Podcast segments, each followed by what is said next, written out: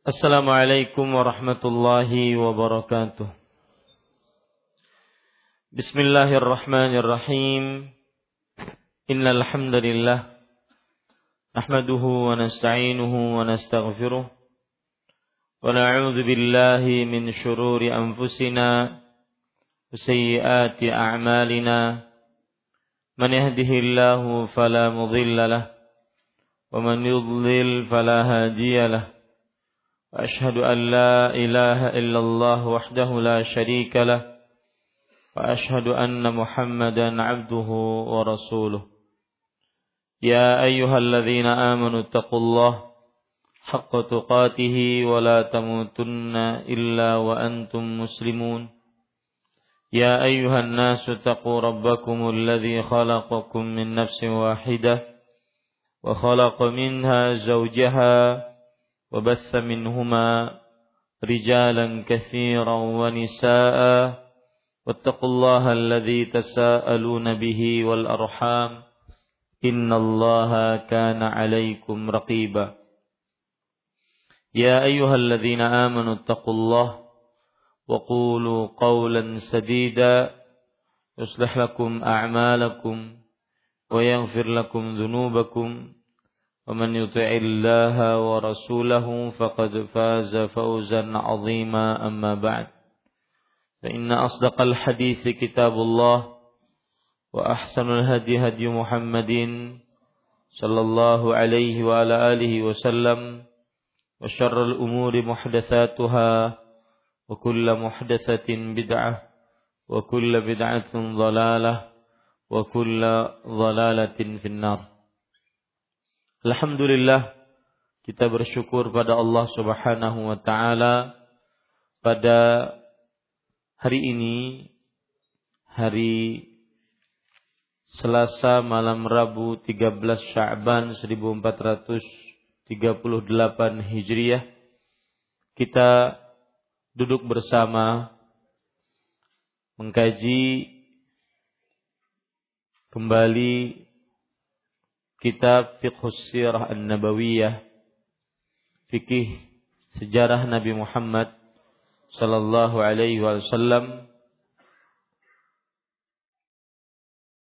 Salawat dan salam semoga selalu Allah berikan kepada Nabi kita Muhammad sallallahu alaihi wasallam pada keluarga beliau, para sahabat serta orang-orang yang mengikuti beliau sampai hari kiamat kelak dengan nama-nama Allah yang husna dan sifat-sifatnya yang ulia kita berdoa Allahumma inna nas'aluka ilman nafi'an wa rizqan tayyiban wa amalan mutaqabbala.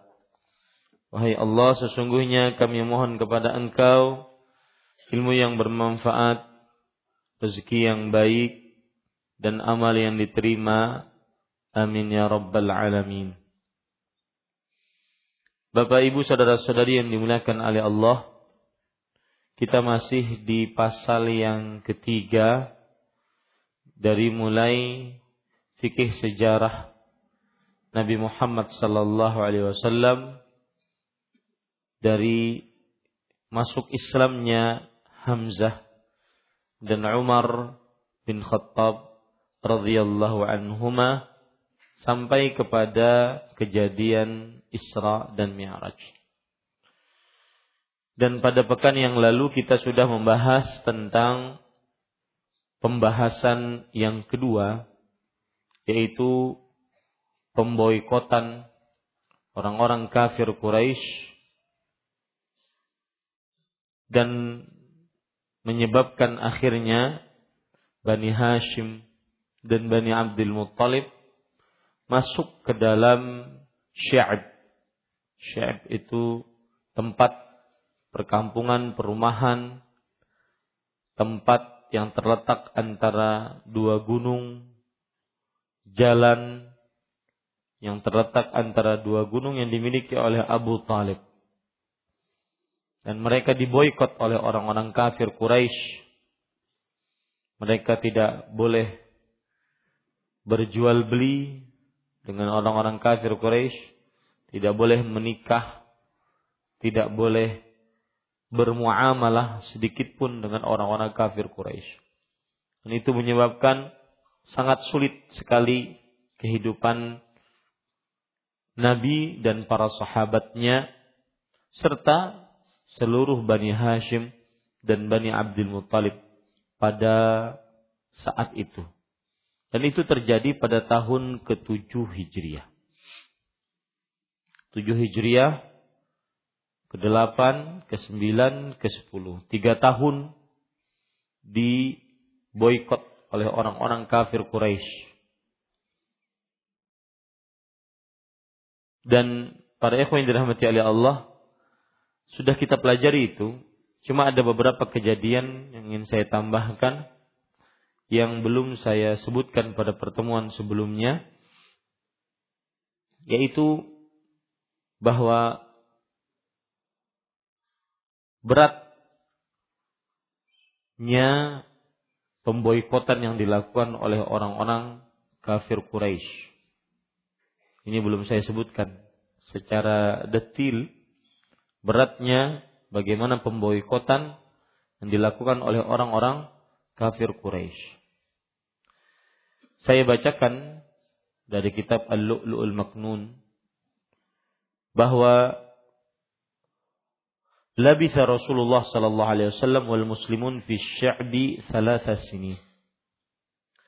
Rasulullah sallallahu alaihi wasallam dan kaum muslimin tinggal di Sya'b. Sya'b itu jalan di antara dua gunung, lembah, pokoknya jauh dari kota. Selama tiga tahun. Wasadda alaihim fihin wasadda alaihim fihin al-bala'a wal jahd. Al-bala'u wal jahdu dan bertambah berat terhadap mereka di tiga bulan tiga tahun tersebut al-bala dan kesulitan. Fakat qata'at anhum Quraisy al-mirah wal maddah. Orang-orang Quraisy memutuskan dari Bani Hashim dan Bani Abdul Muttalib al-mirah. Al-mirah adalah onta yang membawa makanan dan unta yang diperjualbelikan untuk eh, yang dipergunakan untuk berjual beli. Jadi onta-onta yang bawa makanan untuk jual beli nggak boleh ke sana. Wal maddah dan juga bahan pokok makanan. Wa qata'at alaihimul aswaq dan terputus pada saat pemboikotan pasar dari mereka. Fakanu la yatrukuna ta'aman yadru min Makkah wala bay'an illa badaru ilaihi fashtarahu dunahu liyaqtulahumul ju'. Maka tidaklah ada orang-orang bawa dari luar Mekah makanan untuk menjualnya di kota Mekah. Kecuali orang-orang Quraisy langsung mencegat makanan tersebut, membelinya sehingga tidak sampai kepada Bani Hashim dan Bani Abdul Muttalib yang sedang diboykot agar kelaparan membunuh mereka. Yang lebih luar biasa lagi, Abu Lahab, manusia terkutuk ini. Wakan Abu Lahabin yaduru baina tujjar. Abu Lahab berkeliling di antara para pedagang. Wa yaqulu lahum wa yaqulu lahum dan ia berkata kepada para pedagang tersebut, "Ghalu ala ashabi Muhammad." Artinya, mahalkanlah barang apabila kalian berjual beli kepada sahabat-sahabat Nabi Muhammad sallallahu alaihi wasallam. Hatta la yudriku ma'akum syai'an. Sampai mereka tidak bisa membeli dari barang-barang kalian sedikit pun. Kata Abu Lahab, "Wa ana adfa'u lakum adha'afan mudha'afah." Dan kalian tidak akan rugi. Aku yang bayar. Aku yang bayar dengan berlipat-lipat harganya. Sampai segitunya Abu Lahab. Fayaziduna alaihim fi sil'ah qimataha adha'afan hatta yarji'a ar-rajul atfalih. Maka para pedagang pun mengangkat harga terhadap Bani Hashim dan Bani Abdul Muttalib. dan terhadap para sahabat-sahabat Nabi radhiyallahu anhu. Mengangkat barang dagangan dengan pengangkatan harga yang begitu fantastis. Sampai akhirnya seseorang pulang menemui anak-anaknya wahum yatadhaghawna minal dan mereka anak-anak tersebut menangis karena kelaparan. Walaysa fi yadihi syai'un yut'imuhum bih. Dan mereka tidak memiliki sesuatu di tangan mereka yang bisa untuk diberikan makan. Lihat perjuangan Islam. Wa yaghdu tujjaru ala Abi Lahab fayurbihihu. Maka orang-orang pedagang tersebut pun pergi ke Abu Lahab minta. Minta janjinya Abu Lahab. Dan Abu Lahab memberikan apa yang ia telah janjikan. Subhanallah. Sampai segitunya. Hatta jahidal mu'minun. Waman ma'ahum ju'an wa uryan. Sampai kaum mukminin merasa kesulitan. Dan siapa saja yang bersama mereka dalam keadaan lapar dan bertelanjang. Wahatta sumi'a aswatu sebiyani min wara'i syi'ab. Dan sampai uh, terdengar suara-suara tangisan anak-anak kecil, bayi-bayi dari belakang Syaib. Kita tahu Syaib itu sebuah tempat yang kemudian di situ di antara dua gunung. Itulah Syaib. Terdengar dari belakang Syaib tangisan-tangisan mereka. Waturu ila akli waraqis syajar wal julud. Dan mereka terpaksa untuk makan daun-daun pepohonan dan kulit-kulit. Wahalaka minhum man halak. Dan mati di antara mereka atau wafat di antara mereka siapa yang wafat. Artinya banyak sekali yang wafat. Bahkan subhanallah ada cerita yang saya geleng-geleng kepala ketika bacanya. Disebutkan di dalam kitab Hilyatul Aulia yaitu dituliskan oleh Abu Nuaim Al-Asbahani dari Sa'ad bin Abi Waqqas. Sa'ad bin Abi Waqqas radhiyallahu anhu berkata, "Kharajtu min al-lail abul." Suatu malam aku keluar untuk kencing. Wa idza ana asma'u biqa'qati tahta bawli. Aku mendengar suara seperti di bawah kencingku itu ada suara suara yang keras. Fa'idha qit'atu jildi ba'irin. Ternyata di bawah kencingku tadi yang baru dikencingin tadi ternyata itu adalah sepotong kulit unta. Fa'akhadtuha. Lalu aku ambil wa ghassaltuha. Lalu aku cuci. Thumma ahraqtuha lalu aku samak. Thumma rabattuha. Lalu aku rabattuha itu artinya adalah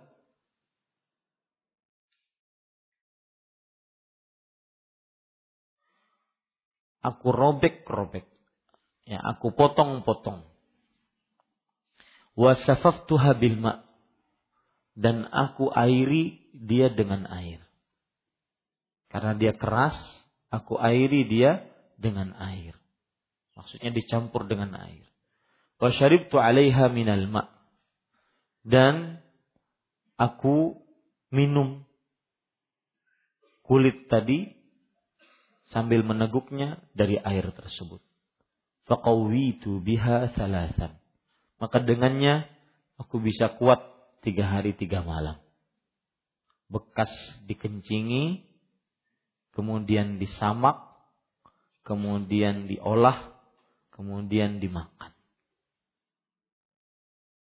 Wahai yang diberikan kemiskinan oleh Allah, kesulitan harta, maka berkacalah kepada para sahabat Nabi radhiyallahu anhu tatkala memperjuangkan Islam.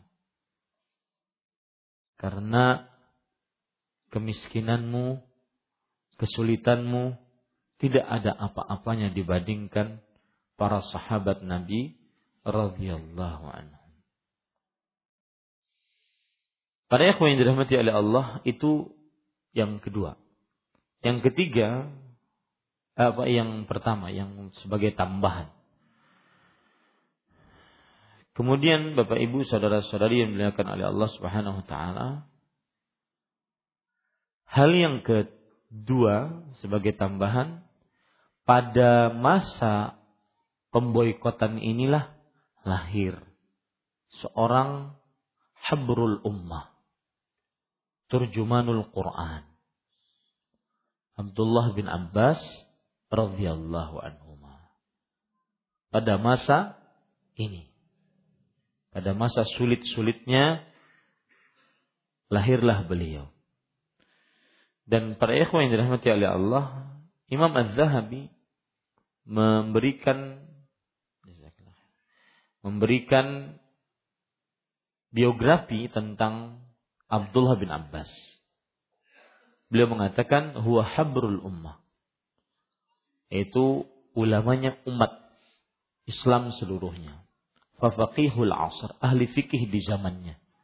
Wa imamut tafsir, pemimpin di dalam ilmu tafsir. Abul Abbas. Abdullah bin Abbas anak paman Rasulullah Shallallahu Alaihi Wasallam. Maka disebutkan di situ, Mauliduhu bi Sy'bi Bani Hashim. Tempat lahirnya di Sy'ib Bani Hashim. Sebelum hijrah tiga tahun.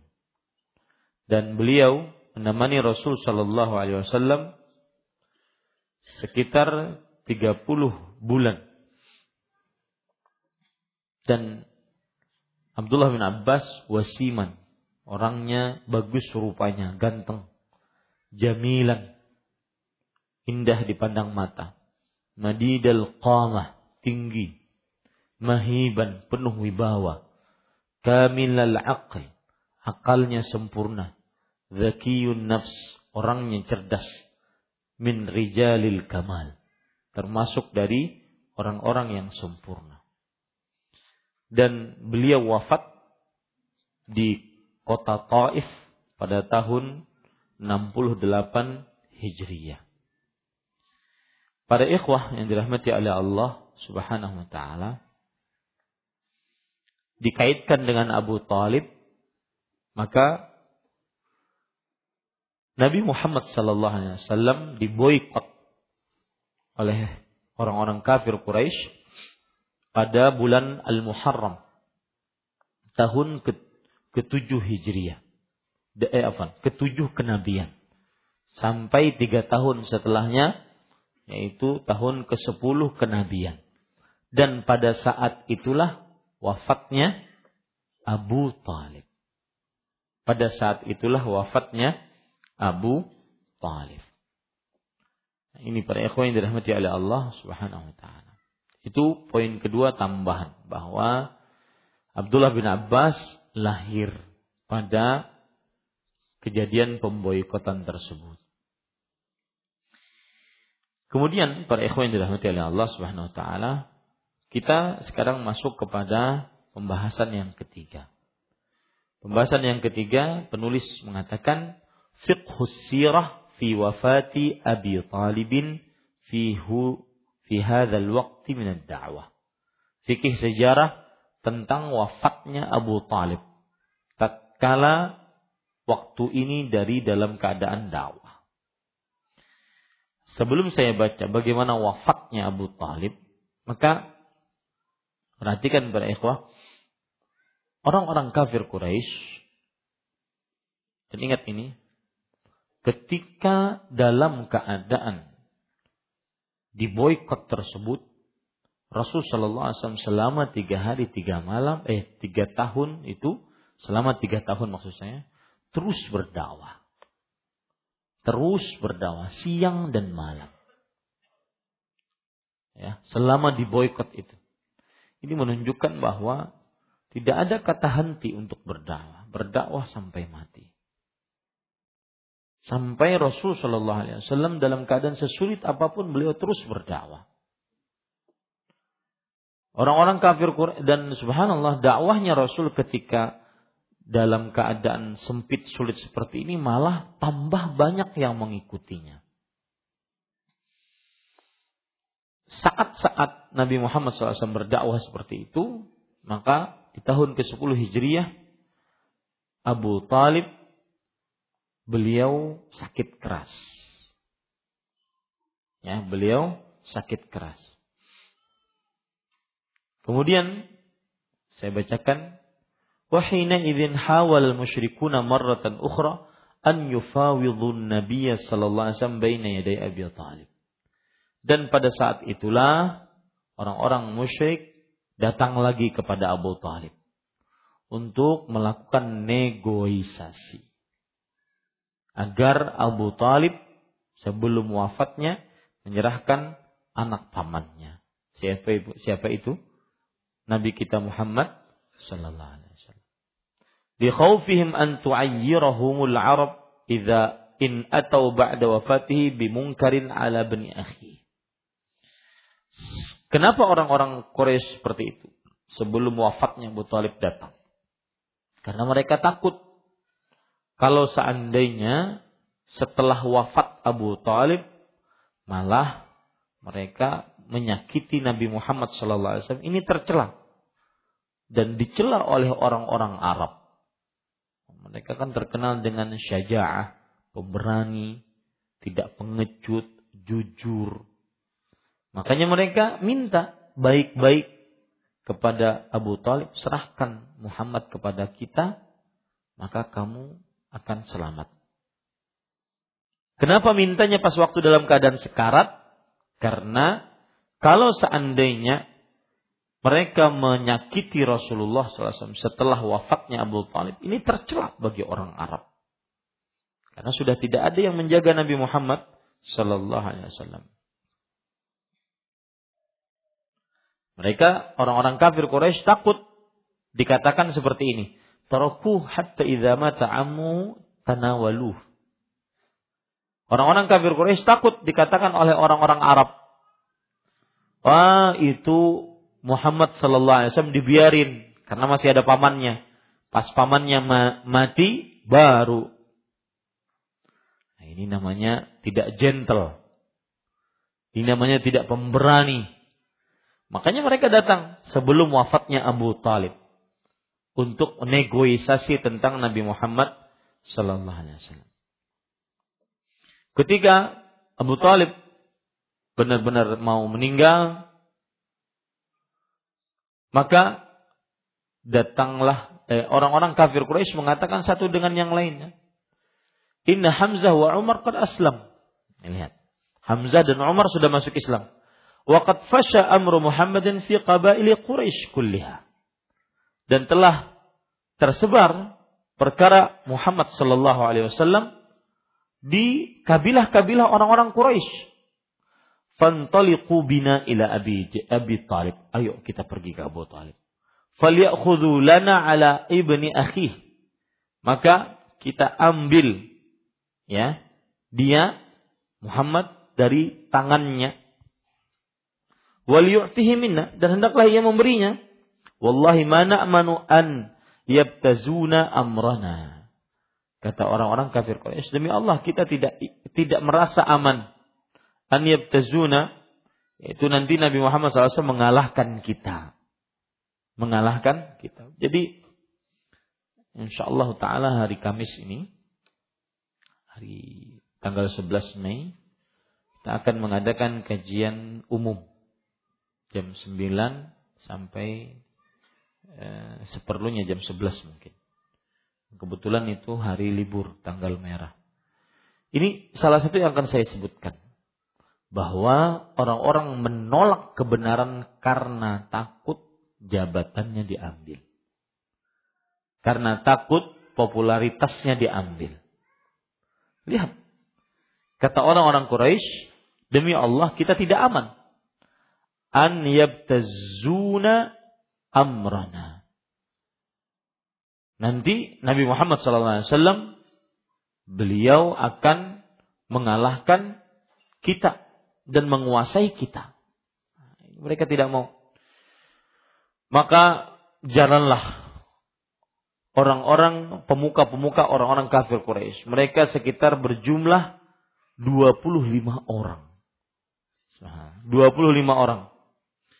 Ada Utbah, Syaibah, semuanya dua-duanya anak Rabi'ah, Abu Jahal, Amr bin Hisham, Umayyah bin Khalaf, kemudian Abu Sufyan bin Harb, Al-As bin Awail, Al-Aswad ibn Muattil ibn Al-Muttalib, Wal Aswad bin Abdi Yaghuth. Ya. Kemudian mereka minta izin kepada Abu Talib untuk masuk. Lalu diizinkan. Lalu orang-orang kafir Quraisy mengatakan, "Ya Abu Talib, innaka kabiruna wa sayyiduna." Wahai Abu Talib, sesungguhnya engkau adalah pemimpin kita dan orang tertua dari kita. Fa'ansibna min ibni akhih. Maka berbuat adillah kepada kita dari keponakanmu itu. Famurhu falyakuffa an syatmi alihatina wa nada'u ilahahu. Artinya, perintahkan dia untuk berhenti mencaci sembahan kita dan meninggalkan sembahan dia. Kemudian di dalam riwayat yang lain, ya Abu Talib, wahai Abu Talib, innaka minna haitsu qad alimta. Sesungguhnya kedudukanmu di tengah-tengah kita, engkau sudah tahu. Waqad hadaraka ma tara. Dan kamu sebentar lagi dalam keadaan yang sudah engkau rasakan sendiri. Watakhawafna alaik. Kami khawatir dengan keadaan. Waqad alimta alladhi bainana wa baina ibni akhih. Dan engkau tahu bagaimana hubungan kami, hubungan kita dengan anak keponakanmu itu. Fad'uh minna wa lana. Maka panggillah dia. Maka cukupkan dia dari kita dan cukupkan kami dari dia. Liyakuffa anna wa. Agar dia berhenti, kami pun berhenti. Waliyada'ana wa dinana wa wa dinahu. Dan dia membiarkan agama kita dan kita membiarkan agama dia. Sudah selesai. Maka Abu Talib pun memanggil Nabi Muhammad sallallahu alaihi wasallam. Nabi Muhammad SAW masuk rumah, Kemudian di antara mereka dan Abu Talib ada sekitar satu majelis. Jadi gini, Abu Talib duduk rebahan, di sini ada orang duduk satu sini. Di sini Nabi Muhammad SAW. Di ada kosong di sini. Fakasya Abu Jahal in jalasa Rasul wasallam ila jambi Abi Talib an yakuna araqqu lahu alaih. Abu Jahal ini manusia paling buruk subhanallah. Abu Jahal khawatir kalau Nabi Muhammad SAW duduk di samping Abi Talib maka hatinya akan lembut dan akhirnya nanti masuk Islam. Fawasaba fajalasa fi majlis. Maka dia beranjak sambil lompat dan duduk di tempat itu. Ini subhanallah. Abu Jahal la'natullahi alaih. Walam yajid An-Nabi sallallahu alaihi wasallam majlisan qurba ammih fajalasa indal bab. Dan tidak ada tempat duduk untuk di samping pamannya. Duduklah di sisi pintu. Orang-orang kafir Quraisy pintunya di sana, duduklah Nabi Muhammad SAW di situ. Faqala lahu Abu Talib. Abu Talib berkata kepada Nabi Muhammad wasallam, "Ya bani akhi, haulai asyrafu qaumik. Wahai anak saudaraku, keponakanku. Ini menunjukkan dari mulai dahulu keponakan itu dekat. Ya, di tengah-tengah orang Arab keponakan itu seperti anak sendiri. Saya mungkin pernah Syekh Ali At-Tuwaijiri yang ngisi pernah di sini. Waktu saya umroh ke Madinah, saya janjian ketemuan dengan beliau. Kemudian beliau mengatakan, ah kebetulan kamu datang ke rumah saya, Nanti kita makan-makan di situ. Saya sedang menjamu keponakan saya. Jadi keponakan itu bagaikan anak. Karena kenapa Syekh antum menjamu keponakan? Dia datang dari jauh, dari Riyadh. Antum tahu bahwa kita sangat menghargai keponakan. Dia seperti anak sendiri. Ya, keponakan itu. Maka wahai wahai anak saudaraku, maksudnya keponakanku. Mereka adalah orang-orang yang terkemuka dari kaummu, maksudnya dari orang-orang Quraisy. Qad istama'u lak liyu'tuka wa liya'khudhu minka. Mereka berkumpul untuk menghadap kepadamu agar memberikan kepadamu sesuatu dan mengambil sesuatu darimu. Jadi timbal balik barter. Haulai masyikhatu qaumi. Mereka adalah pemimpin-pemimpin kaummu. Qad sa'aluka an takuffa an syatmi alihatim wa yad'uka wa ilahaka faqbal minhum faqbal minhum faqad ansafuka. Wahai anak keponakanku, mereka telah meminta kepadamu agar engkau berhenti mencela sembahan-sembahan. Di sini pelajaran menarik, Pak. Bukan sifat Rasulullah untuk mencaci, menghina sembahan orang lain. Akan tetapi itu konsekuensi dari tauhid yang mereka pahami. Bahwa orang yang bertauhid pasti akan berlepas diri dari kesyirikan. Nah, mereka mengira bahwa melepaskan diri dari kesyirikan itu namanya mencela, mencaci, menghina Tuhan mereka. Ya. Wa yad'uka wa ilahaka. Maka kalau kamu berhenti untuk mencaci Tuhan-Tuhan mereka, maka kamu akan dibiarkan. Dengan Tuhanmu sendiri akan dibiarkan. Dibiarkan oleh orang-orang kafir Quraisy, tidak akan di dihina, diintimidasi. Maka terimalah darinya. Sesungguhnya mereka telah berbuat adil kepadamu.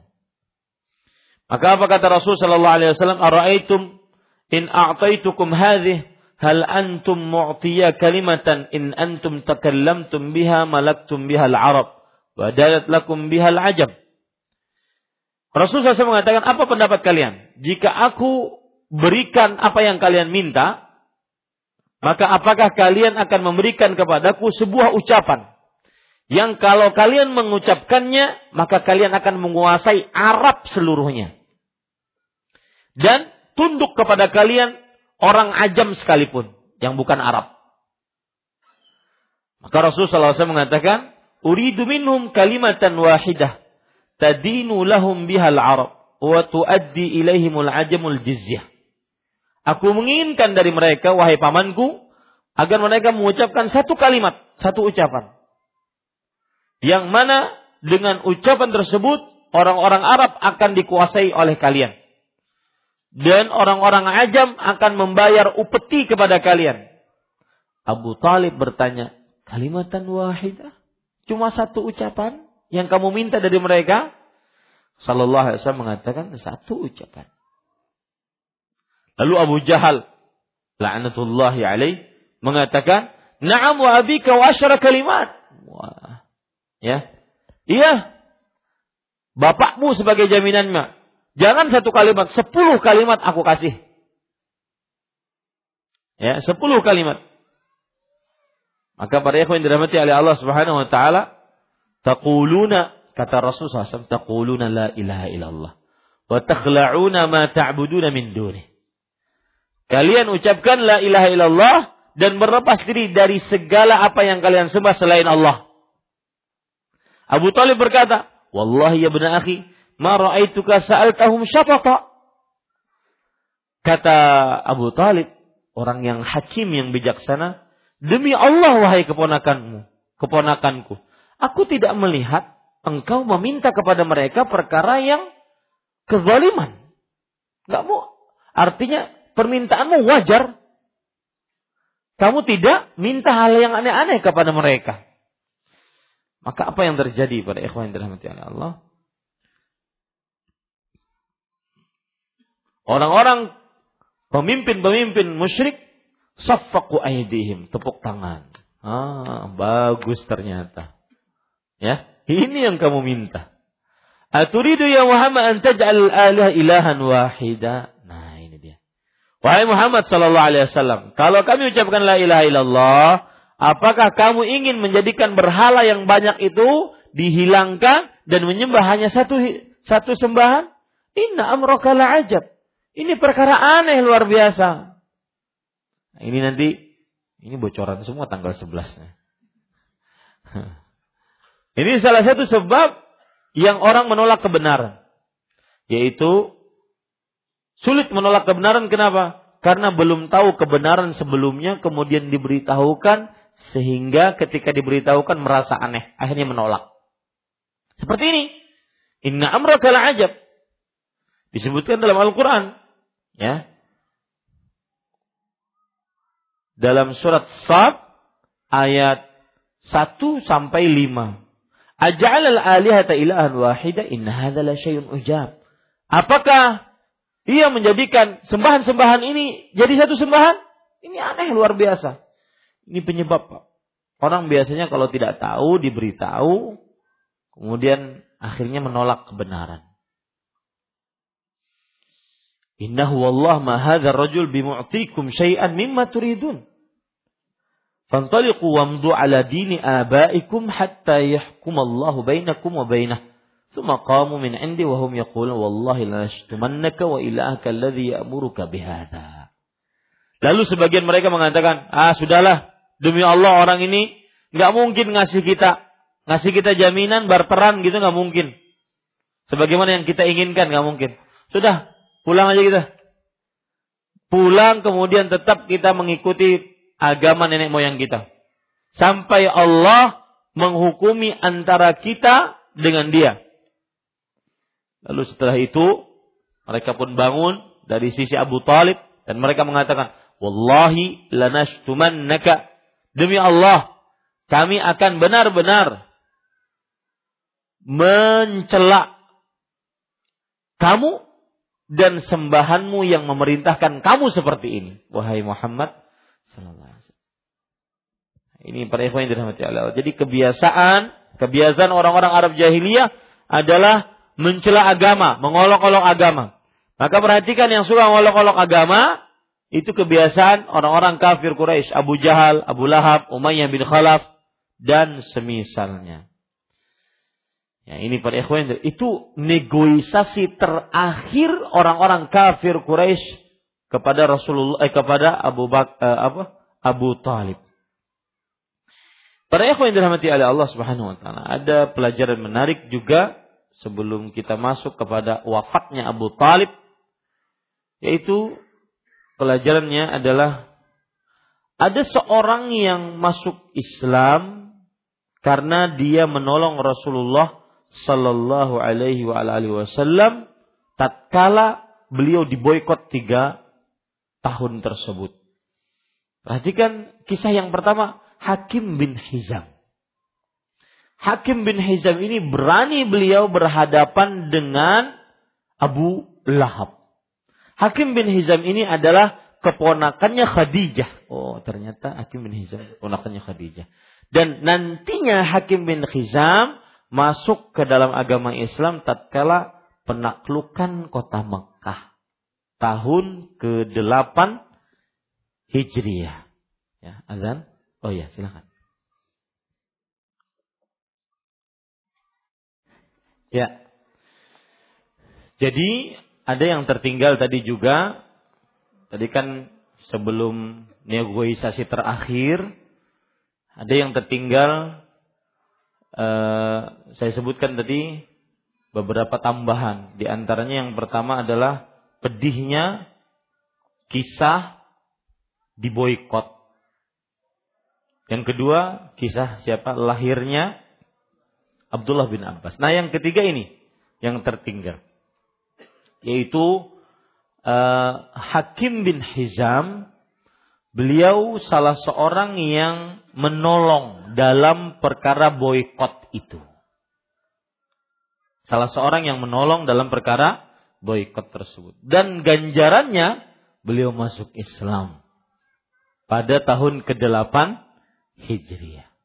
Bayangkan subhanallah, berbuat baik di tahun ke-10 kenabian, kemudian 11 tahun setelahnya baru masuk Islam. Allahu Akbar. Ya.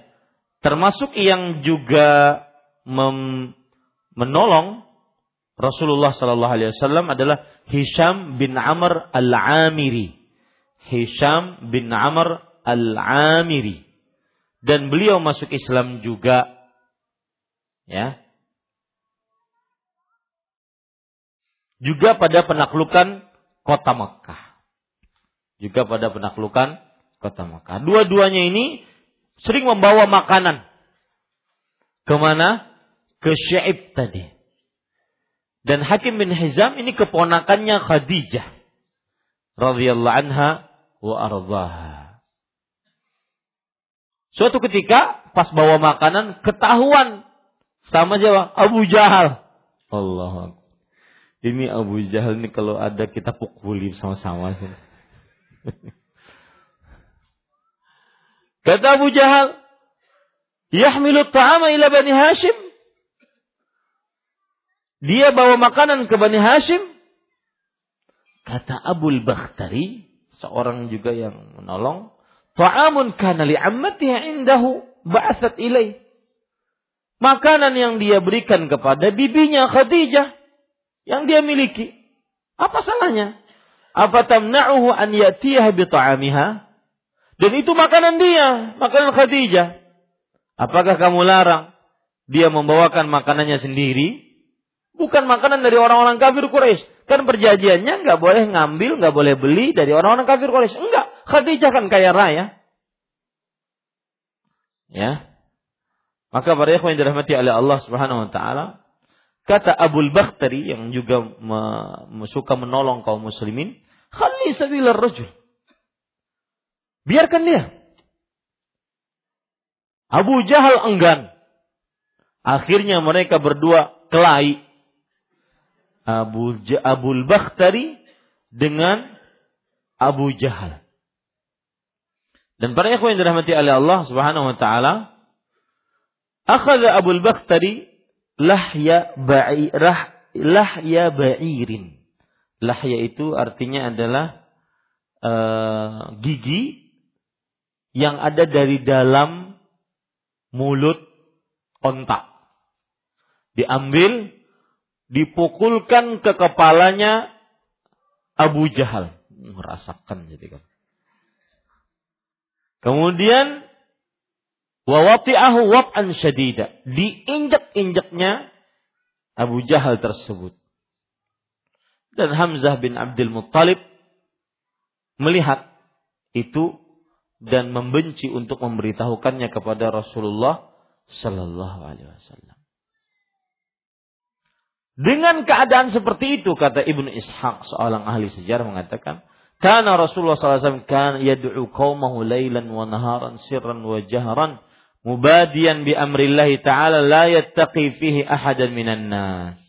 Rasul sallallahu alaihi wasallam senantiasa beliau nah ini, ini ini pelajaran menarik nanti saya bacakan.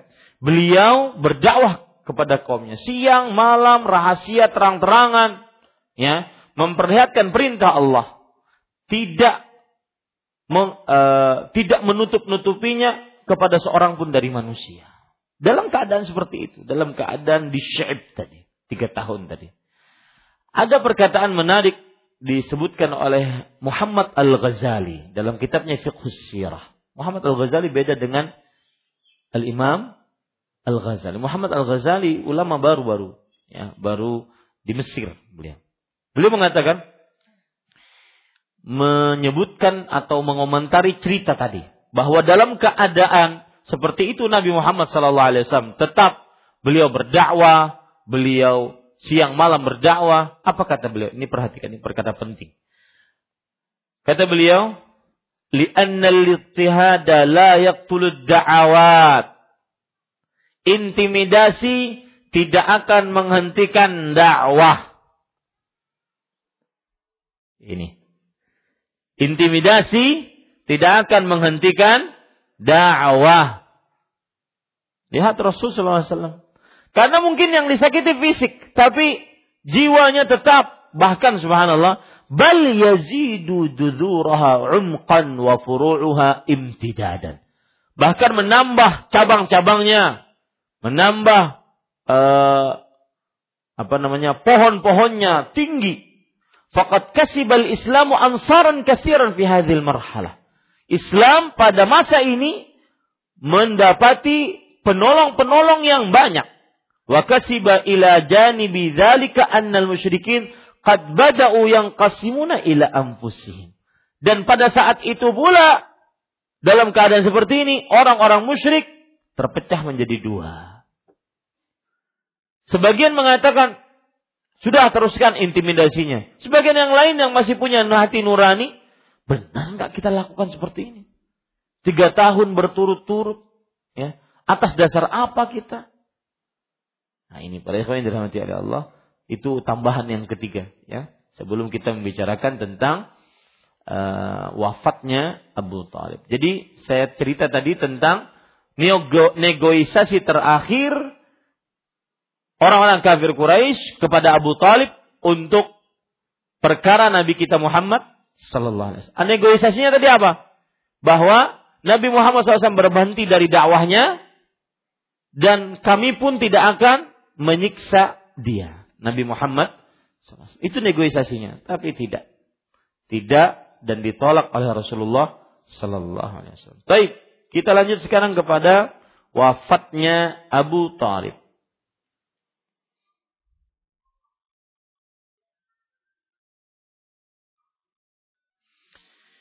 Mereka yang dirahmati oleh Allah Subhanahu wa taala, wafatnya Abu Talib disebutkan dalam beberapa hadis sahih riwayat Imam Muslim. Yaitu saya bacakan hadisnya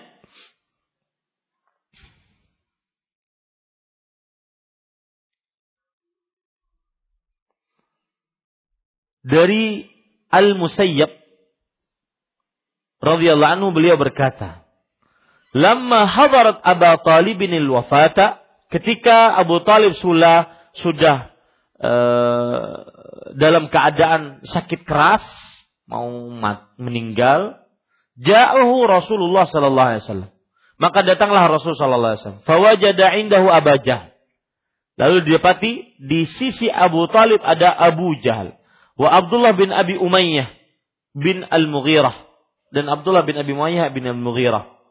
Lalu Rasul SAW mengatakan kepada pamannya, Ya am, qul la ilaha illallah. Kalimatan ashadu laka biha indallah. Wahai pamanku, ucapkanlah la ilaha illallah.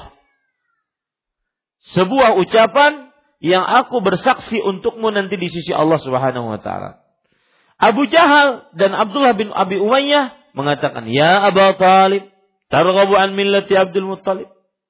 Hai Abu Talib, kalau kamu masuk Islam berarti kamu benci dengan keyakinan nenek moyangmu Abdul Muttalib. Kalau sudah diingatkan pakaian kan ngalih. Ya betul. Kalau sudah diingatkan pakaian ngalih.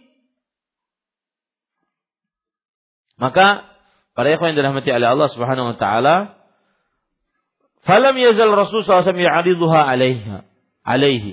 Masih saja Rasulullah mengatakan ucapkan la ilaha illallah, ucapkan la ilaha illallah.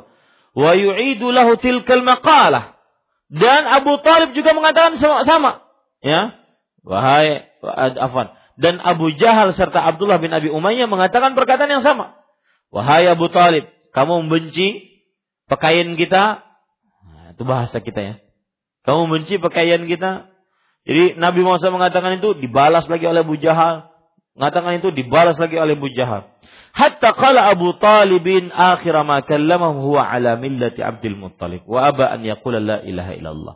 Sampai Abu Talib berkata dia di atas agama Abdul Muttalib dan enggan untuk mengucapkan la ilaha illallah. Gara-gara kawan ini. Gara-gara apa? Gara-gara kawan. Kemudian Para ikhwan dirahmati oleh Allah Subhanahu wa taala, setelah meninggal dalam keadaan di atas agamanya Abdul Muttalib, yaitu dalam keadaan tidak mensyirik mensukut eh, tidak mentauhidkan Allah, maka pada saat itu Rasul SAW mengatakan, "Ama wallah la astaghfiranna lak."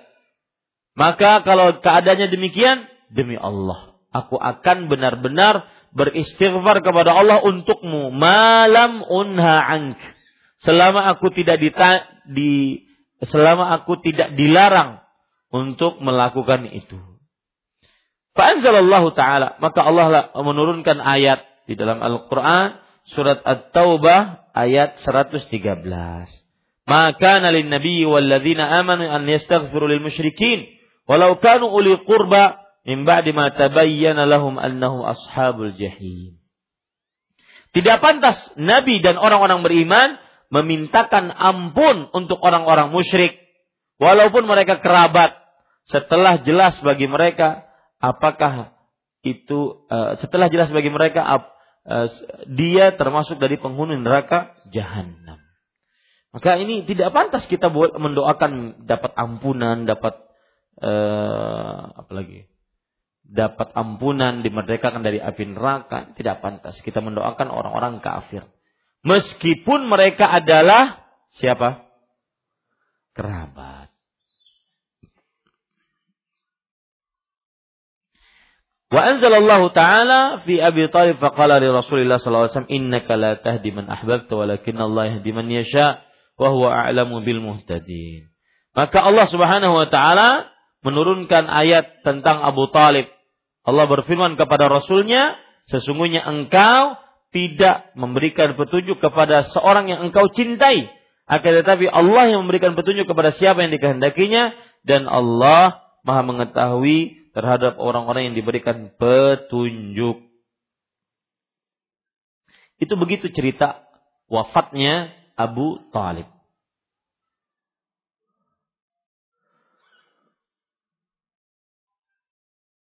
Di sana terdapat cerita lain, riwayat Bukhari dari Al Abbas bin Abdul Muttalib. Abu Talib dengan Abbas itu apa berarti? Hah? Abbas dengan Abdul Abu Talib. Hah? Saudara ya, saudara kandung. Al-Abbas bin Abdul Muthalib bahwa beliau berkata kepada Nabi Muhammad SAW, Ma aghnaita an ammik fa innahu kana yahutuka wa yaghdabu lak. Qala huwa fi dakhdahin minna minan nar walaula ana lakana fi darki asfali minan nar. Artinya apa? Kata Al-Abbas, Wahai Nabi, wahai Nabi, apa yang engkau berikan kepada pamanmu? Sesungguhnya pamanmu ketika dia masih hidup, dia menjagamu, dia marah karenamu. Lalu apa? Belas kasihan, balas jasa yang engkau berikan kepada pamanmu. Maka Nabi Muhammad SAW mengatakan, Huwa fi minan nar dia di dalam dohdoh. Dohdoh artinya adalah yaitu diringankan siksanya di dalam neraka. Dohdoh itu secara bahasa yaitu air yang sampai ke mata kaki. Ya, air yang sampai ke mata mata kaki. Walaula ana lakana fi darki asfal minan nar. Kalau bukan karena aku, niscaya beliau di dalam neraka yang paling dalam. Hadis riwayat Bukhari dan ini sahih. Kemudian hadis yang lain tentang bagaimana nasib Abu Talib. Sebutkan dalam hadis diriwayatkan oleh Imam Muslim. An Abdullah bin Abbas radhiyallahu anhuma anna Rasulullah sallallahu alaihi wasallam qala ahwanu ahwanu ahli an-nari adzaban yaumal qiyamah Abu Talib wa huwa munta'ilun bina'laini yaghli minhuma dimaghu. Artinya, penduduk neraka yang paling ringan siksanya adalah Abu Talib. Bagaimana siksanya? Memakai sendal api yang dengannya panasnya memuncak ke kepalanya dan mendidih kepalanya. Itu siksa neraka yang paling paling ringan. Riwayat yang lain para ikhwan yang dirahmati oleh Allah Subhanahu wa taala tentang Abu Talib.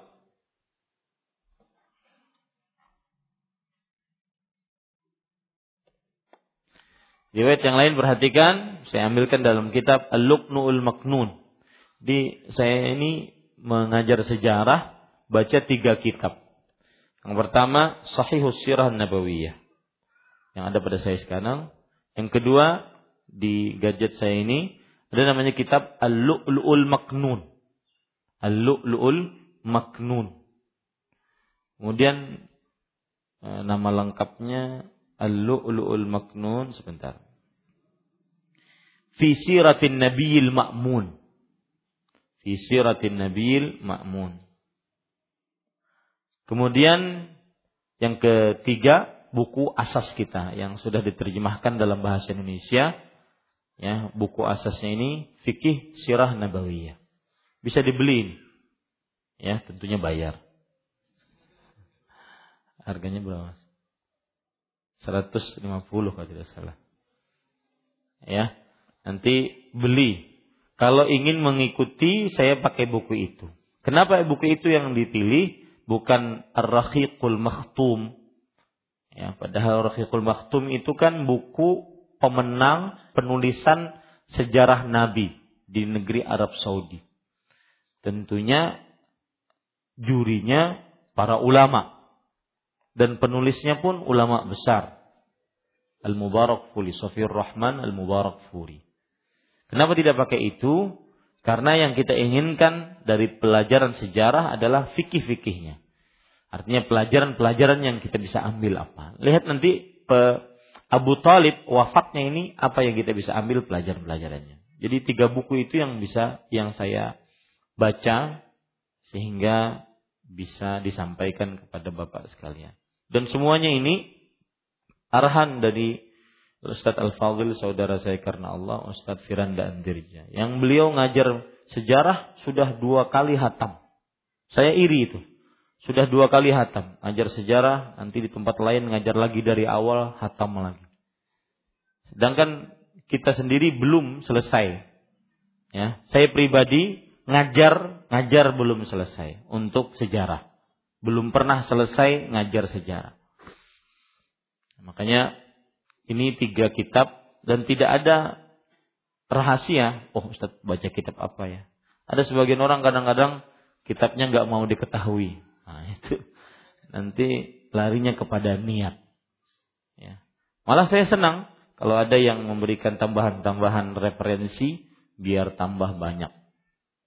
Dan e, kenapa tidak memakai Ar-Rahiqul Maktum? Karena kitab-kitab yang saya sebutkan tadi semuanya ada pendasarannya dari al, dari hadis-hadis Rasul, ke mana riwayat siapa dan semisalnya. Itu tiga kitab. Yang pertama Fiqhus Sirah, fikih sejarah Nabi. Yang kedua Al-Lu'lu'ul Maknun fi sirati tadi? Al-Lu'lu'ul Maknun fi sirati An-Nabiyil Ma'mun. Ya. Kemudian yang kedua yaitu Sahihus Sirah An-Nabawiyah sahih sejarah Nabi Muhammad sallallahu alaihi wasallam. Taib. Tambahan para ikhwan yang dirahmati oleh Allah Subhanahu wa taala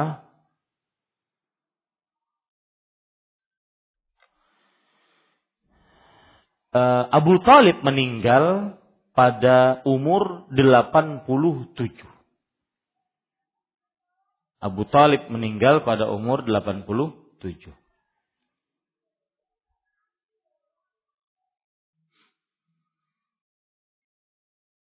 dan Abu Talib namanya siapa?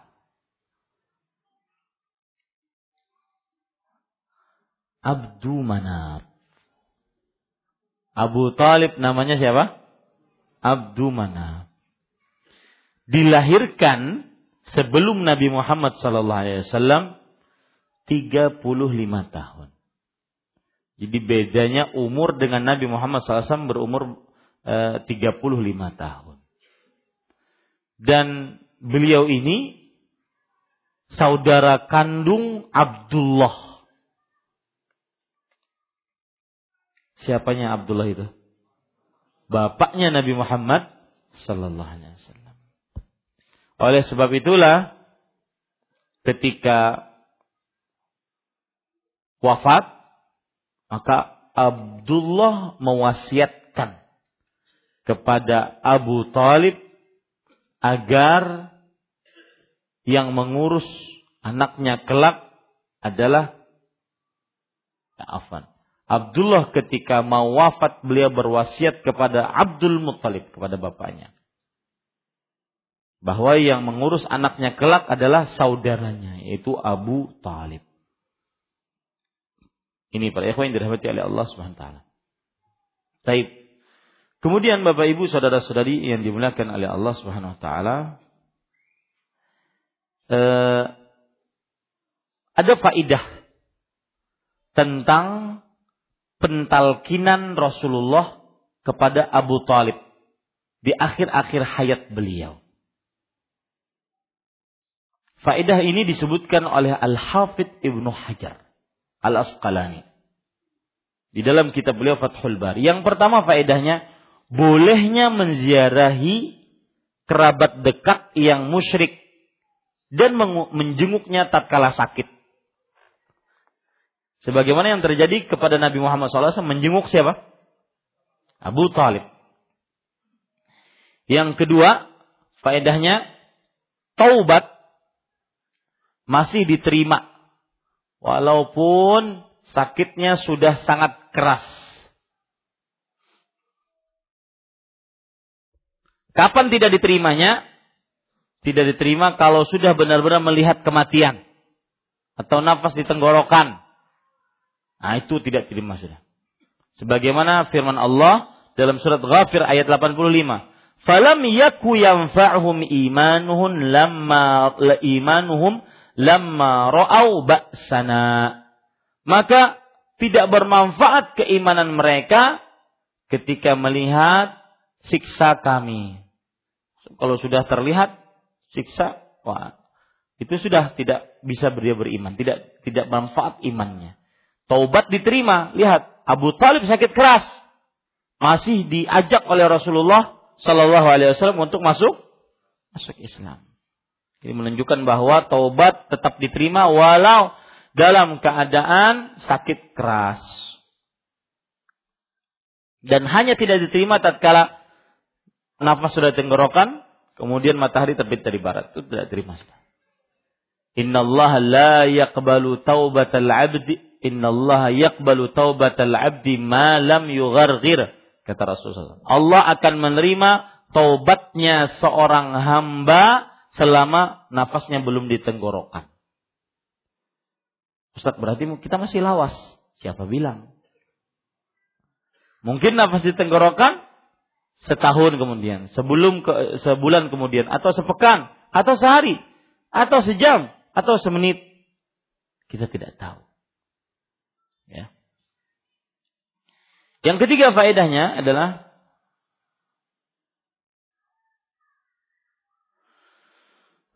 orang kafir kalau bersyahadat maka selamat dari siksa meskipun apa saja yang dilakukan sebelum masuk Islam. Apa saja. Mau menghina Allah, Rasulnya. Kalau seandainya dia masuk Islam, diterima. Dan diampuni dosa-dosanya. Yang keempat, pelajaran selanjutnya adalah bahwa hukuman di akhirat untuk orang-orang kafir berbeda-beda. Nah, dari sisi mana itu, Pak? Hukuman di akhirat untuk orang-orang kafir berbeda-beda. Dari sisi mana? Siapa yang bisa menyimpulkan? Dilihat dari siksanya siapa? Abu Talib. Siksanya kan yang paling ringan. Nah, ini menunjukkan bahwa siksa untuk orang-orang kafir di akhirat berbeda-beda, tidak satu. Ya, tidak satu sesuai dengan dosanya tentunya. Kemudian pelajaran selanjutnya dari hadis tadi adalah bahwa orang mukmin tidak boleh memintakan ampunan untuk orang musyrik, rahmat untuk orang musyrik, nggak boleh. Tapi kalau memintakan hidayah kepada Allah, maka boleh. Sebagaimana Rasul Shallallahu Alaihi Wasallam, ya Rasulullah Shallallahu Alaihi Wasallam, beliau mendoakan ibunya Abu Hurairah agar mendapatkan hidayah. Allah mahdi umma Abi Hurairah. Adapun memintakan ampunan maka tidak diperbolehkan.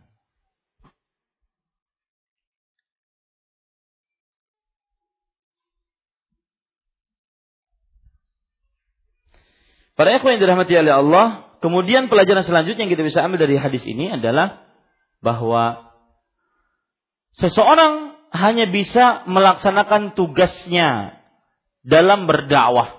Adapun hidayah di tangan Allah. Ya, sebagaimana Allah Subhanahu wa taala berfirman, "Innaka la tahdi man ahbabt, walakin Allah yahdi man yasha. Sesungguhnya engkau wahai Muhammad tidak bisa memberikan petunjuk kepada siapa yang kau kehendaki. Tetapi Allah yang memberikan petunjuk kepada yang dikehendakinya. Pelajaran selanjutnya yaitu hidayah dibagi menjadi dua.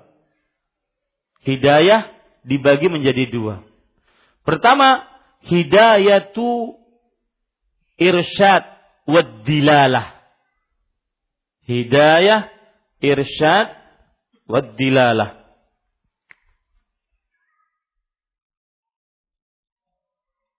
Hidayah dibagi menjadi dua. Irsyad. Irsyad artinya apa? Petunjuk. Dilalah juga sama petunjuk. Yang kedua, taufik. Hidayah taufik. Saya jadi ingat di sosmed ada orang menyebutkan amalan itu kata dia taufiqiyah. Ini kebalik ini. Ya, amalan itu tauqifiyah. Nah. Ini yang benar. Amalan itu tauqifiyah yaitu tidak bisa beramal kecuali harus ada dalil. Tauqifiyah ataupun amalan itu taufiqiyah ini bukan. Ya. Yang benar adalah apa? Tauqifiyah baik kembali kita ke hidayah hidayah ada namanya hidayah irsyad hidayah dilalah yang disebutkan dalam ayat tadi ayat berapa tadi saya sebutkan yaitu surat Al-Qasas ayat 56. Al-Qasas ayat 56 ini hidayah taufik. Ya. Qasas ayat 56 hidayah taufik. Sesungguhnya engkau wahai Muhammad sallallahu alaihi wasallam tidak bisa memberikan petunjuk kepada yang engkau cintai. Akan tetapi engkau memberikan petunjuk kepada yang engkau ke, eh, Allah yang memberikan petunjuk kepada yang dikehendakinya. Nah, petunjuk di sini, hidayah di sini, hidayah taufik namanya. Nanti saya akan jelaskan apa bedanya. Di sana ada namanya hidayah tu irsyad wa dilalah. Allah Subhanahu wa taala berfirman dalam Al-Qur'an, "Innaka latahdi ila siratim mustaqim."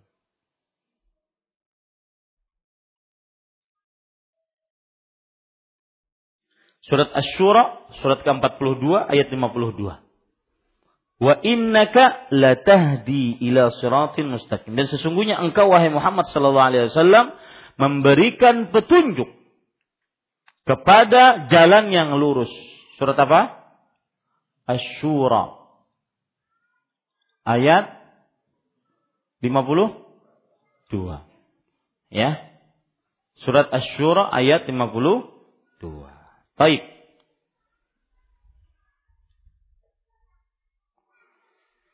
Apa bedanya? Di dalam ayat ini, sesungguhnya engkau memberikan petunjuk kepada jalan yang lurus. Pada ayat ini, sesungguhnya engkau tidak bisa memberikan petunjuk kepada siapa yang kau kehendaki. Baik. Kok bisa Ustaz? Yang satu mengatakan Nabi memberikan petunjuk, yang kedua mengatakan Nabi tidak bisa memberikan petunjuk. Inilah yang disebut dengan hidayah petunjuk irsyad dengan petunjuk taufik. Yang bisa dilakukan oleh Rasulullah cuma menunjuki jalan. Ya, ini jalan yang lurus. Kata Rasul SAW ketika beliau dalam hadis e, riwayat Bukhari atau Muslim, dari Abdullah bin Mas'ud, beliau menggaris garis lurus. Kemudian beliau mengatakan, "Hadza sabilullah." Ini jalan yang lurus. Ya. Maka Allah pun berfirman, "Hadhihi sabilullah." Eh, hadhihi qul hadhihi sabili. Bukan. Bagaimana ayatnya? Tidak, bukan. Uh, fattabi'u wala tatafarraqu bikum an sabili. Surat Al-An'am surat ke-6 ayat 153 wa anna hadza sirati mustaqimah. Inilah jalanku yang lurus. Fattabi'u ikutilah. Nah, ketika kita berbicara hidayah, maka ketika kita sebutkan inilah jalanku yang lurus. Kemampuan Nabi Muhammad SAW cuma memberikan petunjuk jalan yang lurus. Nih silahkan jalani, ini jalannya nih. Kemudian beliau menggaris garis-garis gini. Kata beliau, hadhi subul, ini jalan-jalan kecil. Ala kulli sabilin syaitanun yad'u ilaih. Di setiap jalan ada syaitan yang mengajak ke dalamnya. Ya, Nabi Muhammad SAW cuma bisa memberikan petunjuk kepada jalan ini. Kalau Anda ingin masuk kepada petunjuk ini, membutuhkan petunjuk apa? Taufik. Jadi yang ditunjuki oleh Rasulullah hanya irsyad, penyuluhan, pembimbingan, ya, yang bisa dilakukan oleh Rasulullah. Makanya ayatnya dalam surah Asy-Syura ayat 52, wa innaka latahdi. Sesungguhnya engkau benar-benar memberikan petunjuk kepada jalan yang lurus. Petunjuk di sini namanya petunjuk bimbingan, ilmu, hadis, ajaran. Adapun Anda bisa masuk ke jalan ini, maka memerlukan apa? Taufik. Nah, jadi bisa digabung sekarang. Ustadz bagaimana menggabung surat Ash-Shura ayat 52 dengan Al-Qasas ayat 56. Memang kenapa digabung? Digabung karena ini mengatakan bisa memberi petunjuk, memberi petunjuk. Yang ini tidak bisa memberi petunjuk. Bagaimana cara penggabungnya? Sama, gak, jawabannya gampang. Yang pertama, Asyur ayat 52 bisa memberi petunjuk ke jalan yang lurus. Yang kedua, tidak bisa memberi petunjuk yaitu petunjuk tau taufik yaitu bisa masuk ke jalan yang lurus itu hanya Allah yang bisa memberikannya. Contoh misalkan kita hanya bisa mendakwahi orang, wahai fulan masuk Islam, wahai fulan tinggalkan kesyirikan, wahai fulan bertauhidlah. Tugas kita itu. Inilah yang disebut dengan surah Asy-Syura ayat 50. Adapun dia mau masuk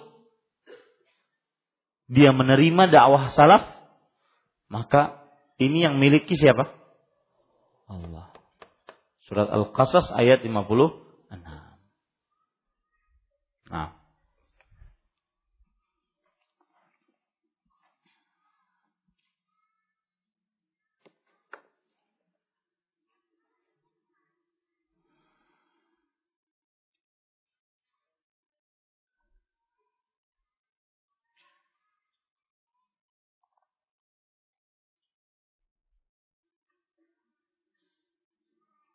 Baik, pelajaran selanjutnya yang kita bisa ambil dari hadis ini.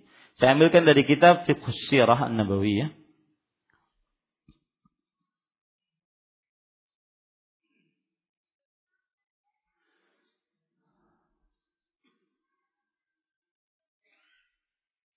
Yang pertama, agungnya kalimat la ilaha illallah. Atau sambungan dari yang tadi. Yang tadi sudah berapa faedahnya? Hah? Tujuh. Sambungan dari yang tadi, yaitu yang kedelapan. Agungnya kalimat la ilaha illallah.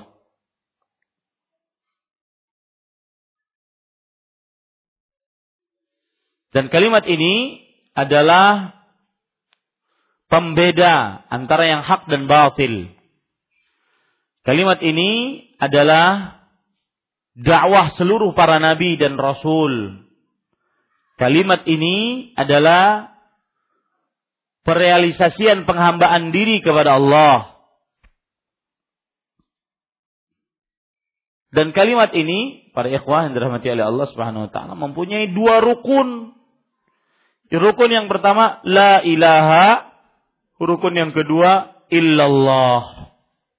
La ilaha peniadaan, illallah penetapan. Peniadaan itulah yang dimaksud dengan al-bara. Berlepas diri dari segala macam kesyirikan. Dan yang kedua yaitu illallah yang artinya penetapan. Maksudnya menetapkan hanya Allah yang berhak disembah. Hanya Allah yang berhak disembah. Kemudian perlu diperhatikan juga agungnya la ilaha illallah ini adalah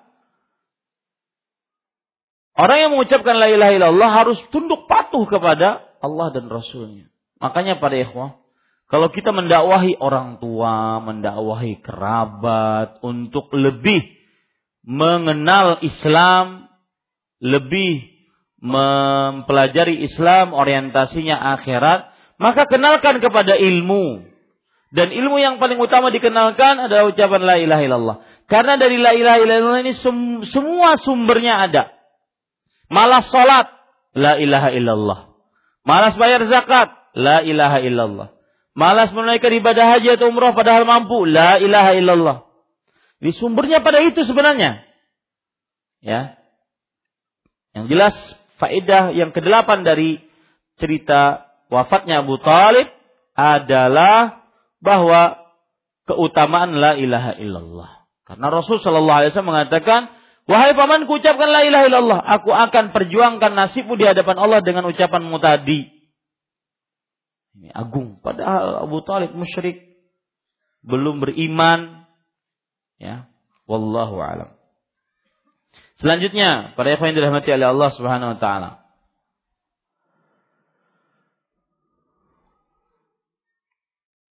Orang-orang kafir Quraisy mengetahui makna dan konsekuensi la ilaha illallah.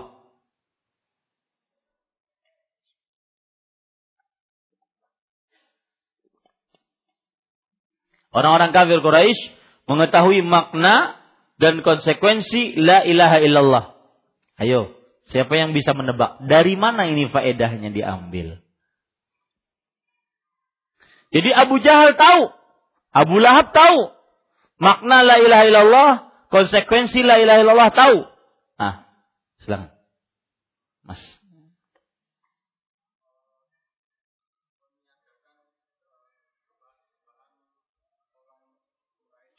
Pertanyaan saya, dari mana kita tahu orang-orang kafir Quraisy, Abu Jahal, Abu Lahab, uh, Umayyah bin Khalaf, Uqbah bin Abi Mu'ayyid mengenal makna la ilaha illallah dan mengetahui konsekuensi la ilaha illallah. Dari mana? Silakan.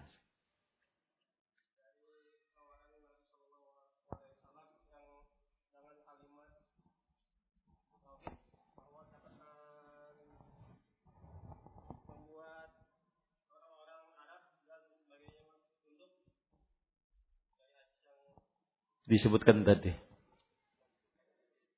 Ada yang lain? Silahkan mas.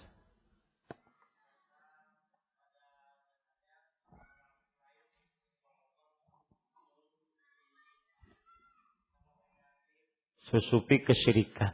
Pada dasarnya mereka menyembah Allah disusupi kesyirikan.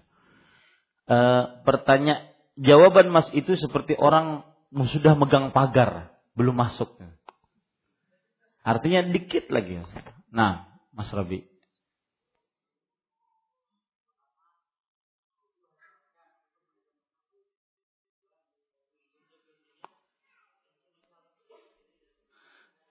Enggak. Enggak, Mas.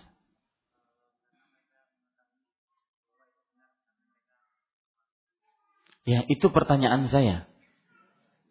Kenapa mereka mengetahui bahwa itu benar? Dari mana kita tahu orang kafir Quraisy maklum makna la ilaha illallah. Tahu konsekuensi la ilaha illallah. Dari cerita tadi, cerita Abu Lahab. Cerita negosiasi terakhir. Ketika Abu Lahab mengatakan kepada Abu Talib bahwa sudahlah beritahukan kepada keponakanmu ini dia berhenti menghina Tuhan kita dan biarkan kita dengan agama kita dan kita biarkan dia dengan agama dia. Kemudian kata Rasulullah, saya punya satu penawaran. Saya mau berhenti Asalkan kalian menerima penawaran saya. Kan barter. Penawarannya apa tadi?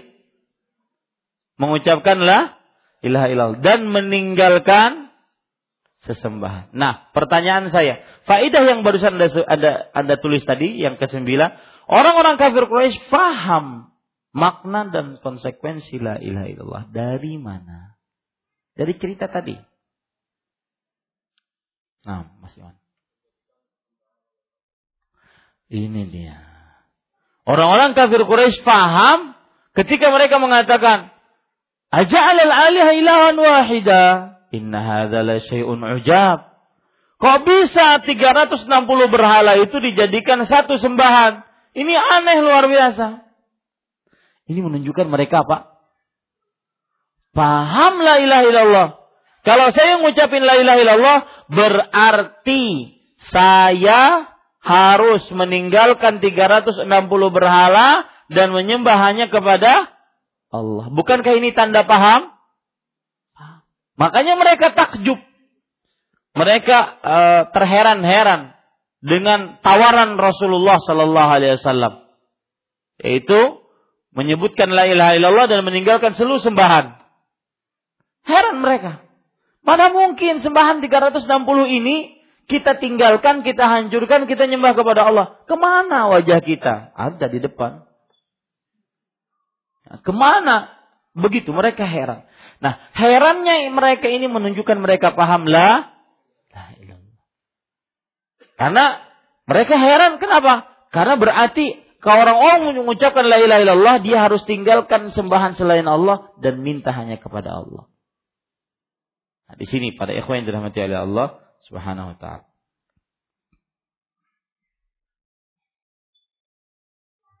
Baik, pelajaran ketiga eh keberapa? Sepuluh. Yaitu apa sih hikmahnya Abu Talib sampai tidak bisa masuk Islam? Nah. Apa?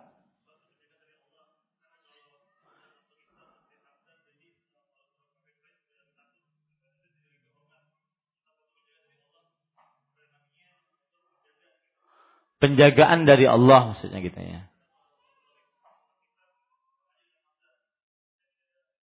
Ya. Ada yang lain? Hidayah hanya milik Allah Subhanahu wa taala. Itu salah satu hikmah yang sangat luar biasa. Bahwa hidayah hanya milik Allah Subhanahu wa taala. Hikmah yang lain mungkin bisa ditambahkan. Kenapa Abu Talib tidak masuk Islam? Karena semua manusia diuji oleh Allah. Diuji oleh Allah Subhanahu wa taala. Lulus ujian, masuk Islam.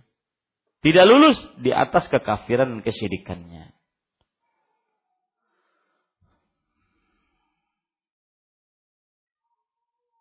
Lihat, yang disebutkan oleh Mas Didit tadi, disebutkan oleh Imam Al-Qayyim. Beliau mengatakan, "Wa kana min hikmati ahkamil hakimin baqa'uhu ala dini qaumih lima fi dzalika minal masalih allati tabdu liman ta'ammalaha.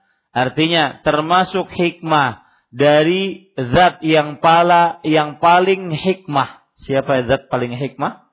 Allah.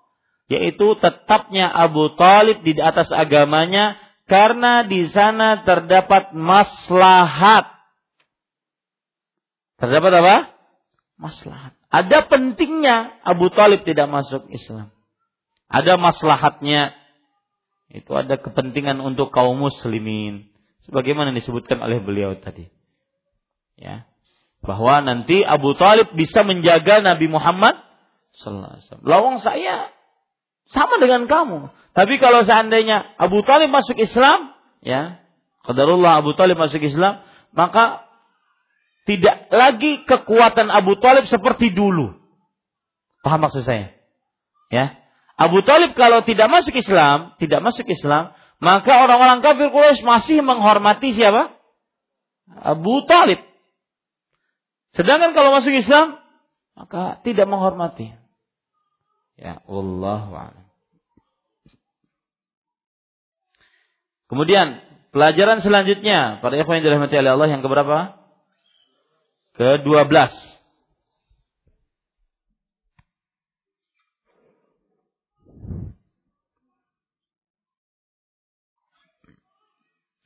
Kerugian paling rugi adalah orang tidak mau masuk Islam.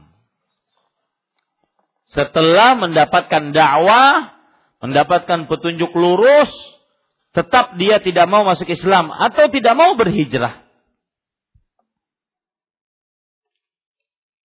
Ini kerugian paling rugi. Sebagaimana disebutkan dalam surat Al-Furqan, surat ke-27 sampai 29. Yauma ya'uddu zalimu ala yadayhi Wa yawma ya'uddu dhalimu ala yadayhi. Orang-orang yang zalim menggigit jarinya begini. Digigit. Ah. Orang kalau menggigit jari itu tanda apa, Pak? Hah? Takut. Habis itu? Hah? Menyesal, ya. Laitani lam atkut lam attakhid fulanan khalila. Aduh celakanya aku. Coba aku tidak menjadikan si fulan sebagai teman dekatku. Laqad adallani 'ani dzikri ba'da idja'ani. Dia telah menyesatkan aku setelah aku teringat. Ya. Setelah datang kepadaku. Wa kana syaitan lil insani khazula. Dan manusia dan syaitan terhadap manusia sangat menipu. Yaitu pelajarannya pada ikhwan yang dirahmati oleh Allah adalah uh, bahaya uh, keburukan yang paling buruk adalah orang yang tidak mau masuk Islam. Kemudian para ikhwan yang dirahmati oleh Allah Subhanahu wa taala. Pelajaran selanjutnya yang ke yang ke berapa? 12 yaitu buruknya teman buruk. Buruknya teman buruk. Abu Jahal, Abu Lahab, Umayyah bin Khalaf. Buruknya teman buruk. Makanya ada beberapa riwayat Uh, Abu Talib berkata, "Laula an tu'ayyirani Quraisyun la aqrartu biha ainak." Wahai uh, Muhammad sallallahu alaihi wasallam keponakanku, kalau seandainya orang-orang Quraisy tidak mencelaku, maka aku akan menyejukkan pandanganmu. Maksudnya aku akan masuk Islam. Ini para ikhwan yang dirahmati oleh Allah Subhanahu wa taala. Pelajaran selanjutnya, al-ibrah bil khawatim. Artinya yang menjadi ukuran adalah akhirnya Allah berfirman di dalam surah Ali Imran ayat 102, "Ya ayyuhalladzina amanu taqullaha haqqa tuqatih wa la tamutunna illa wa antum muslimun." Janganlah kalian sekali-kali mati kecuali dalam keadaan kamu sudah masuk Islam ataupun dalam keadaan berislam. Selanjutnya yang ke-13, bahayanya mengikuti nenek moyang.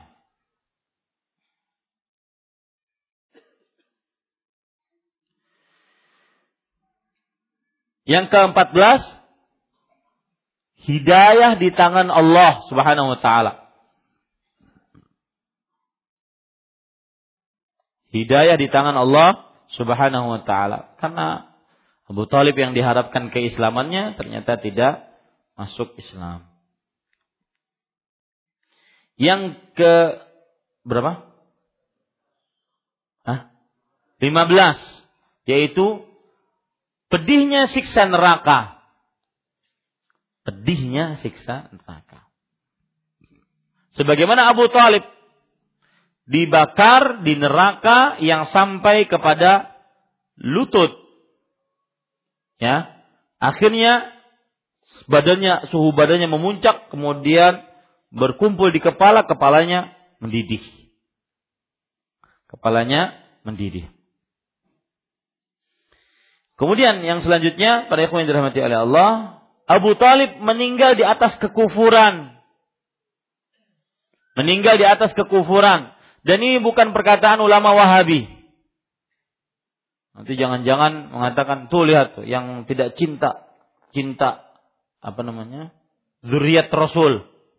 Mengatakan pamannya Nabi di neraka. Yang menetapkan ini adalah Imam Nawawi Asy-Syafi'i yang bermadzhab Syafi'i. Beliau menyebutkan di dalam kitab beliau Al-Minhaj Syarah Nawawi ala Sahih Muslim. Ajma' al-mufassirun ala annaha nazzalat fi Abi Talib. Surat Al-Qasas ayat 56 tadi yaitu para ulama ahli tafsir bersepakat bahwa turunnya ayat tersebut tentang Abu Talib. Ya, turunnya ayat tersebut tentang Abu Talib. Pelajaran selanjutnya pada ikhwan yang dirahmati oleh Allah, yaitu yang keberapa? 17 bahwa taubat tetap akan diterima walaupun sedang sakit keras. Dalam keadaan sekarat boleh juga. Taubat akan diterima walaupun dalam keadaan sekarat. Lihat ayatnya surat An-Nisa ayat 18. Walaysati taubah lilladzina ya'maluna sayyi'at hatta idza hadara ahaduhumul maut qala ini tubtul an. Yang artinya dan bukanlah taubat orang-orang yang melakukan dosa-dosa yang banyak sampai jika datang kematian kepadanya baru dia mengatakan oh saya bertobat tadi. Jangan, para ikhwan dirahmati Allah. Jadi hadis ini atau cerita ini memberikan pelajaran kepada kita bahwa is, e, taubat seseorang, Islam seseorang akan masih diterima walaupun dia dalam keadaan sekarat.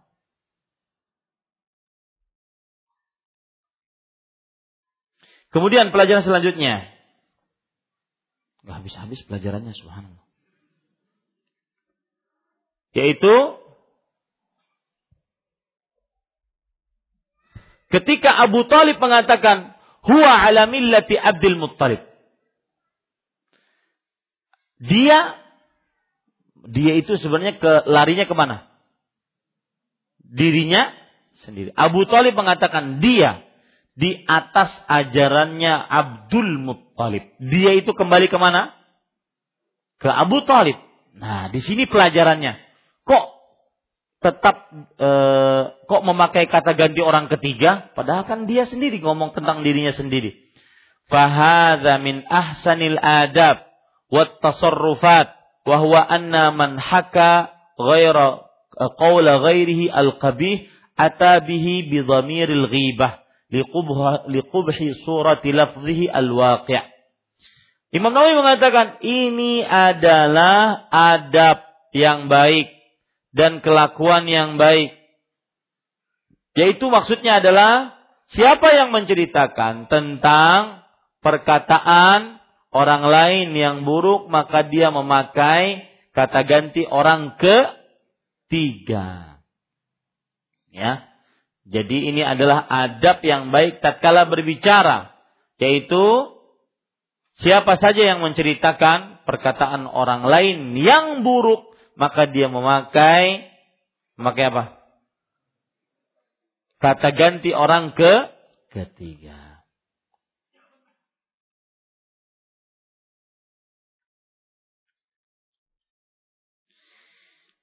Kemudian para ikhwan yang dirahmati oleh Allah Subhanahu wa taala. Pelajaran selanjutnya adalah hak para kerabat terdekat yang wajib di apa namanya? diperhatikan. Lihat Nabi Muhammad sallallahu alaihi wasallam berulang-ulang-ulang-ulang me, uh, mendakwahi pamannya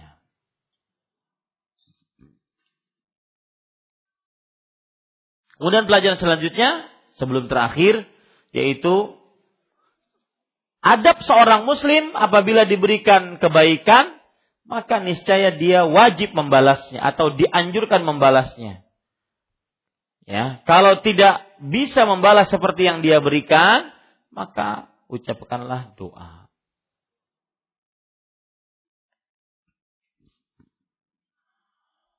Lihat Rasul Shallallahu Alaihi Wasallam karena Abu Talib berjasa terhadap Islam, maka beliau ingin memberikan balas jasanya, meskipun balas jasanya nggak manfaat. Ya, Kenapa? Karena Abu Talib orang ka, kafir Quraisy. Baik, yang terakhir sebab diringankannya siksa Abu Talib adalah karena beliau menolong Rasulullah sallallahu alaihi wa alihi wasallam. Alhamdulillah selesai pembahasan yang ketiga dengan segala macam apa yang Bapak dan Ibu dengar tadi. Tapi jika ada pertanyaan masih ada waktu kita membuka pertanyaan. Wallahu a'lam.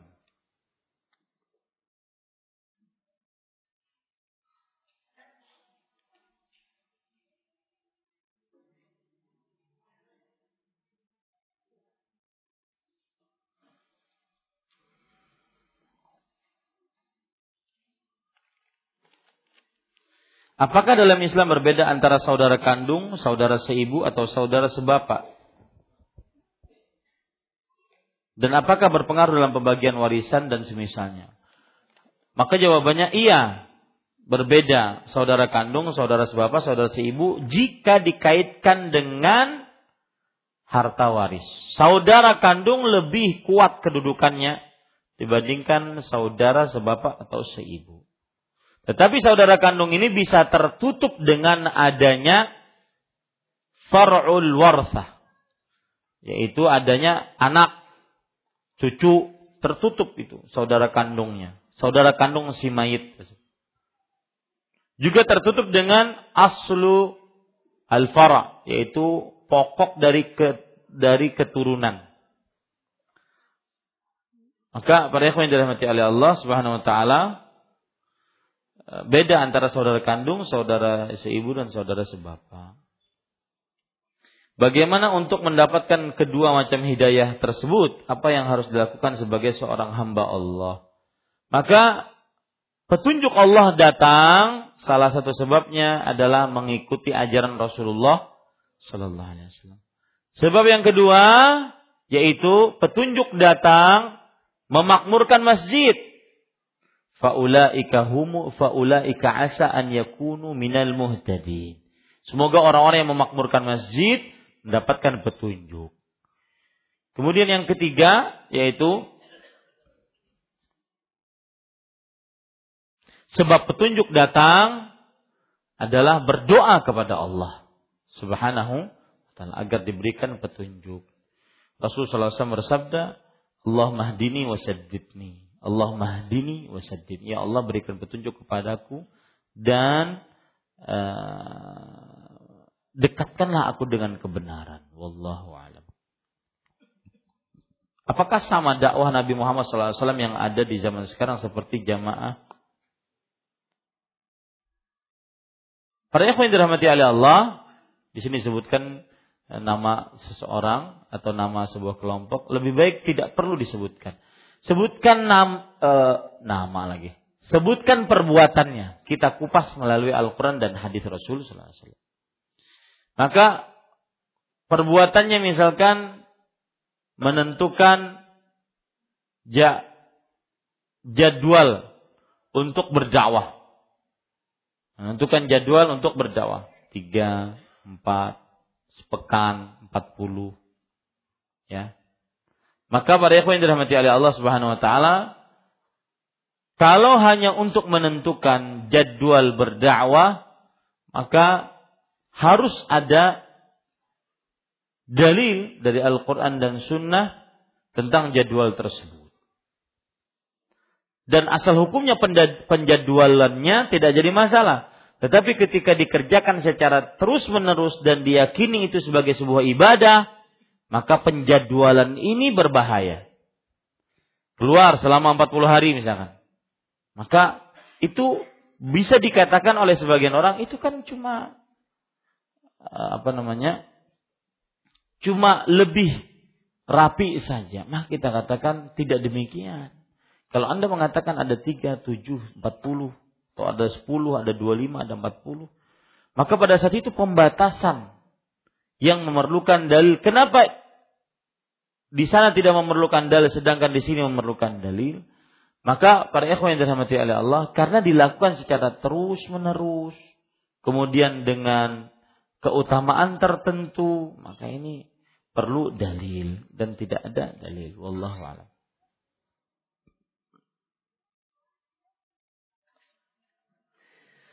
Pada saat pemboikatan terjadi kepada Rasul Shallallahu Alaihi Wasallam dan Bani Hashim, apa saat tersebut Abu Talib tidak dihormati lagi oleh orang kafir Quraisy sehingga pemboikatan bisa terjadi begitu lama kepada Rasul Shallallahu Alaihi Wasallam. Tetap Abu Talib dihormati oleh orang-orang kafir Quraisy, tetapi karena ketuaan beliau, akhirnya beliau tidak uh, sering didengar perkataannya oleh orang-orang kafir kafir Quraisy. Wallahu a'lam.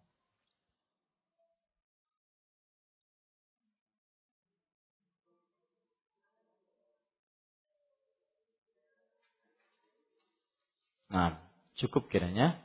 Kita cukupkan dengan kafaratul majlis. Subhanakallah bihamdik asyhadu an la ilaha illa anta astaghfiruka wa atubu ilaik. Wassalamualaikum warahmatullahi wabarakatuh.